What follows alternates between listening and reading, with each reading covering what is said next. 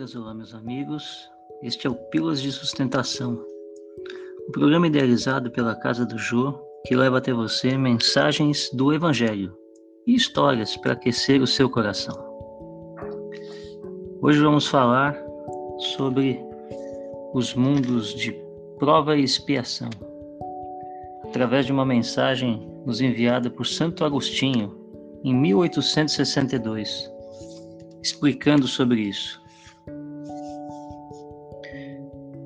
Que direis dos mundos de expiação que habitas e que já sabes como é?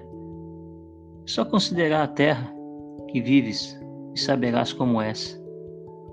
A superioridade da inteligência, um grande número dos seus habitantes, mostra que ela não é um mundo primitivo, destinado à encarnação de espíritos apenas saídos das mãos de Deus. As qualidades com que nascem e trazem contigo são as provas de que já viveram e que realizaram certa evolução. Mas também os vícios, que são numerosos e aos quais estão inclinados, são indício de uma grande imperfeição moral. Por isso que Deus os coloca numa terra ingrata, para que possam aí espiar as suas faltas, através do trabalho penoso e das misérias da vida, até que tenham mérito suficiente para ir a um mundo mais feliz.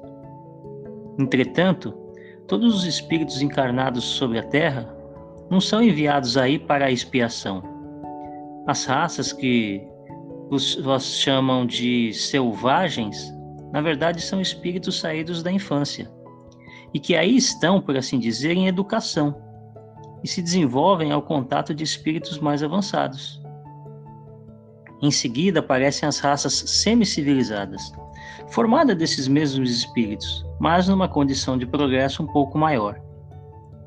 Estão aí, de alguma sorte, as raças indígenas da Terra, que cresceram, pouco a pouco, depois de longos períodos seculares, e das quais algumas puderam atingir um aperfeiçoamento intelectual, entre eles de povos mais esclarecidos. Os espíritos em expiação aí são, se assim se pode dizer, estrangeiros. Eles já viveram sobre outros mundos, só que foram excluídos destes, em razão da sua obstinação pelo mal, e também porque eram causa de perturbação para os bons. Na verdade, foram relegados por um tempo entre, entre espíritos mais atrasados, e que têm por missão fazer avançar, porque trouxeram consigo a sua inteligência já desenvolvida de outras encarnações. Por isso, os espíritos punidos se encontram entre as raças mais inteligentes que habitam hoje a terra. São aquelas também para as quais as misérias que a vida tem traz mais amargura, porque há nelas mais sensibilidade e sentem mais o choque do que as raças primitivas, cujo senso moral ainda não é muito forte. A Terra fornece, então, um dos tipos de mundos expiatórios, cujas variedades são infinitas, mas que tem por objetivo comum servir de lugar para que os espíritos rebeldes à lei de Deus possam passar um tempo e se melhorar. Esses espíritos têm que lutar ao mesmo tempo contra a perversidade dos homens e contra a inclemência da natureza. Duplo e penoso trabalho que desenvolve, a uma só vez, as qualidades do seu coração e as habilidades da sua inteligência. É assim que Deus, na sua bondade, faz reverter o próprio castigo em proveito do progresso do próprio espírito.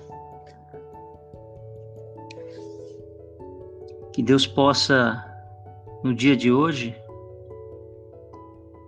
acolher, consolar, orientar todas as pessoas que estão em desespero, todas as pessoas que sofrem, todos os irmãos que sentem dores.